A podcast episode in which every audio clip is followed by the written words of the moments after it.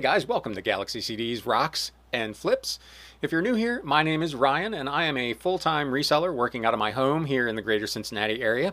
And this channel is all about the flip life. I'll talk about the things I've bought, some things I've sold, some things I've learned along the ways, and some mistakes I've made. In today's video, we're going to talk about a Facebook question that came to me about how one might get started in reselling. But before we get into that, I wanted to share a few things with you that have sold since the last video here at the Galaxy. First up, we have this Christie's South Kensington Maritime catalog. This was from an auction in 2003. I got it in a large lot of books. I own it for probably less than 10 cents. Um, I've had it for some time. You can see it was discounted 35% as part of my promotional strategy for older inventory, but this item brought 1559. Um, it was literally just an old auction catalog. I've talked about in a previous video that anything ocean liner oriented seems to do reasonably well. Now, while this did get a pretty significant discount based on its original purchase price to me, it was still a very, very rewarding sale. Next up, I have another of these science fiction digests. Uh, this one is Amazing Stories. Um, if you've watched any of my previous video, I've mentioned these a couple of times. I own these for 44 cents a piece. The particularly the ones with Philip K. Dick, which this is one of, uh, seem to do really, really well. They command a little more money than the normal issues. His stuff is very, very popular. Typically, these are bringing anywhere from eight to ten dollars, uh, but anything that he is in seems to bring substantially more money. In this case, it was twenty-one ninety-nine with free shipping. Um, I've mentioned in the past I bought, I think it was a little over 700 of these. Um, I have sold probably right around 20 and I'm within about 20 bucks of making all my money back on that huge investment. So over time, this is going to be a very profitable sale. Next up, 1939, essentially a owner's manual for a Westinghouse electric range. Um, this I bought in a stack of old cookbooks and flyers at an estate sale. I've got less than a quarter in it. This is another item that you can see that was massively discounted because it's been in my inventory for a while. But even at 50% off, it brought 17.49 plus shipping. This was sold through the global shipping program, so this is another one of those items that's going overseas. Um, I've talked about that before. If you're not participating in that program, um, I really see no reason not to. Um, I generate probably a sale a day from this program, and in this case, um, eight or ten cent investment turned into 1750 plus shipping. Next up is this Christmas beading Mary Beadcraft.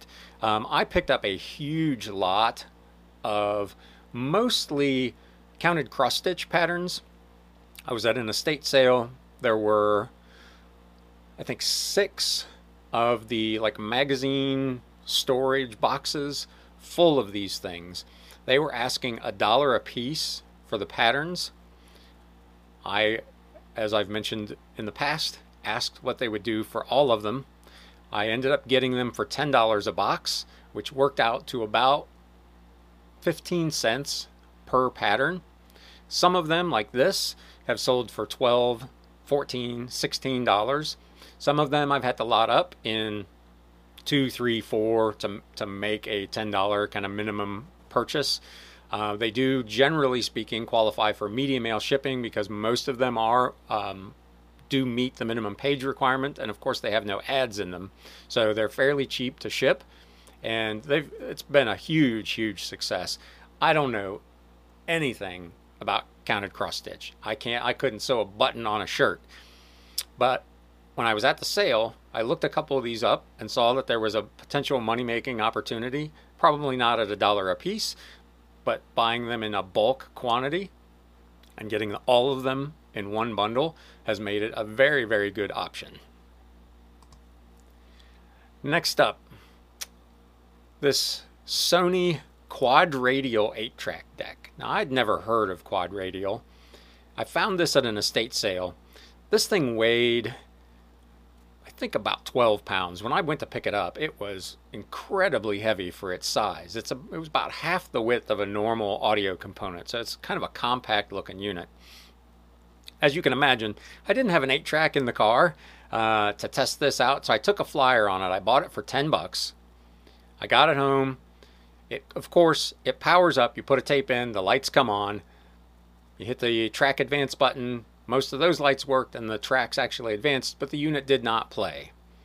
So what do you do? I got a $10 electronics item that's busted. You list it for parts and repair only. In working condition, these were bringing about 100 to $150 a piece.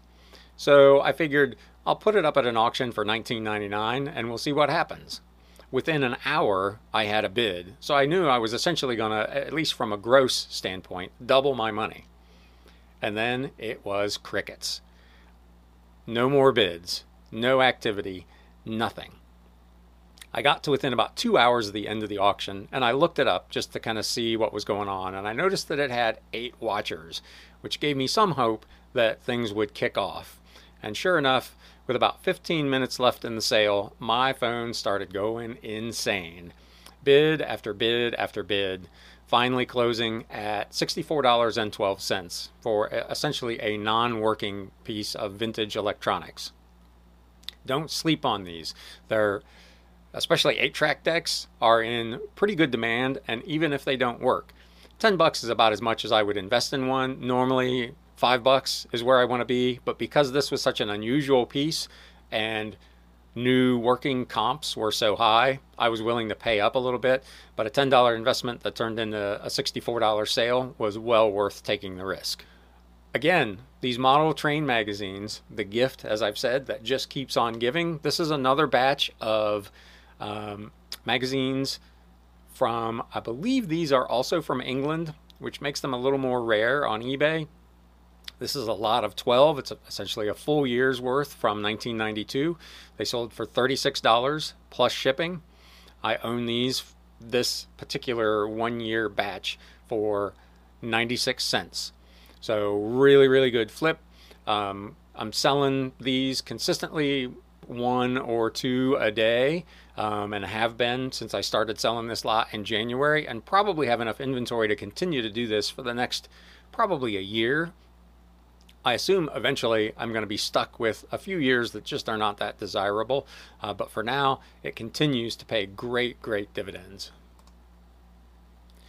Speaking of magazines, in my last video, I mentioned that I had picked up a lot of old um, Blue Book magazines.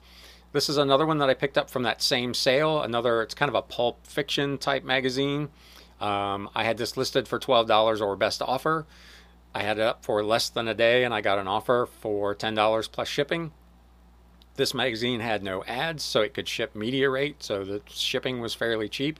Um, this one magazine essentially paid for the entire lot of magazines that I bought at that sale. So the remaining magazines are all profit. So, with that, let's talk a little bit about how you would get started as a reseller. What are kind of the bare minimum requirements? And what would you do? How would you go about getting started? In terms of requirements, pretty simple. You probably need a smartphone. You need some way to take pictures, and most of us have a smartphone. You need an account wherever you want to sell eBay, Mercari, Poshmark, whatever your platform of choice is. Especially if it's eBay, you need a PayPal account. You might need a few shipping supplies. You've probably got empty boxes laying around. You may have Amazon boxes. You may have Jiffy envelopes for stuff that you've gotten. Those are more than acceptable to use. You don't need to go out and spend a bunch of money on that stuff right away. And you need some stuff to sell. What I would recommend is that you start with stuff you already own. So look around the house and anything that you would potentially put in a garage sale you should use that to get your feet wet in reselling. How would you do that? First, start with learning how to research an item and what its value would be. And is it selling? Is it worth listing? And how much can you list it for? And how much can you reasonably expect to get out of it? Learn about how to list the product, how to take photos. Practice on stuff that doesn't cost you any money. So if you don't create a good listing and you don't make a profitable sale, you're not really out anything except the item that you're giving up. The next thing I would do would be take that information and figure out how to back into profitability. And by that, I mean if you sold an item for 10 bucks, calculate what the fees were and how much it cost you to sell that item and then back into if you were going to buy that at a garage sale or an estate sale, how much could you pay for it and still make it worth your while? Now, you could certainly pay, in some cases, five or six dollars for an item that sells for 10 bucks plus shipping and make a tiny little bit of profit. But is it worth your time to clean that item, take pictures of that item, create the listing for that item, pack that item, ship that item, that's an open question, and only you can determine that. If you're willing to work for 50 cents or a dollar on an item, then you can pay a lot more for stuff. But you need to have that calculation and start to think about, as you think about going out to sales, how much you can spend on items and still be profitable. The next thing, of course, would be to start going to sales, garage sales, and estate sales. And what I would do and what I did was initially to focus on categories that I already knew something about. If you're a book lover, it could be books. If you're a music lover, it might be records. If you're a science fiction fan, it might be Star Wars toys. Whatever it is, something that you already have some knowledge of and an understanding of what the value of those things might be, so that you can make informed decisions about what you put in your inventory and how much you spend. And then as you grow and learn in that, you can start to expand your horizons into other areas. This is also an opportunity to learn on the fly how to do that research, to use the eBay app or the Mercari app and look at what's selling out there and how much are they bringing. And this is where it pays to have started to learn how to calculate what your profit is going to be it doesn't make any sense to buy an item for $5 that's going to sell for 10 if it's going to cost you 5 or $6 to ship. So you need to have some understanding of what shipping costs are going to be for any particular size and weight of item. The biggest mistake that most new resellers make, and I certainly was guilty of it, was underestimating how much it's going to cost to ship something especially bigger items, because you get into what the USPS considers dimensional weight. Boxes over a certain cubic volume cost more to ship than an equivalent smaller package of the same weight. And if you don't calculate that in, if you're not thinking of that or not aware of that, you're going to get burned. And to some extent, that's the best way to learn. I learned very quickly that if I was going to ship a big item that was heavy, I needed to be pretty sure what the measurements of the box were going to be before I listed the item so that I didn't get caught out. If you make a mistake and you've got the weight right but the size wrong, it can get really expensive really quickly. With that, you're going to make mistakes. We all do. And it's what you do once you've made that mistake that will either further your potential career or your, certainly at least your opportunity to make money as a reseller, or whether, like a lot of others, you just give up. There is tremendous money to be made in this, be it part time as a way to supplement income or pay for a vacation, or to eventually leave your full time job and do this to make your living. The only way you get there is by getting started. And that would be my first tip. Whether you start by going to garage sales, selling your own items from home, however you choose to get started, the only way to start down that path is to get on eBay or get on Mercari and make that first listing and get going. If you have any other suggestions, please feel free to leave them in comments. I'd like to know how you got started, why you got started, and the things that you've learned along the way. So please leave me a comment. If this is the kind of video that you like, uh, feel free to click that thumbs up button for me and let YouTube know. It helps the YouTube algorithm. I'd like to get more than 20 views on some of these videos, so if you could help me out with that, I would truly appreciate it. You can also feel free to subscribe and whack that bell notification icon so that you're notified each time I do a new video. I'm going to close with that. I hope you enjoyed this. I hope you got something out of it. And as always, thank you for spending some time with me. And now it's time to sell. Thanks, guys.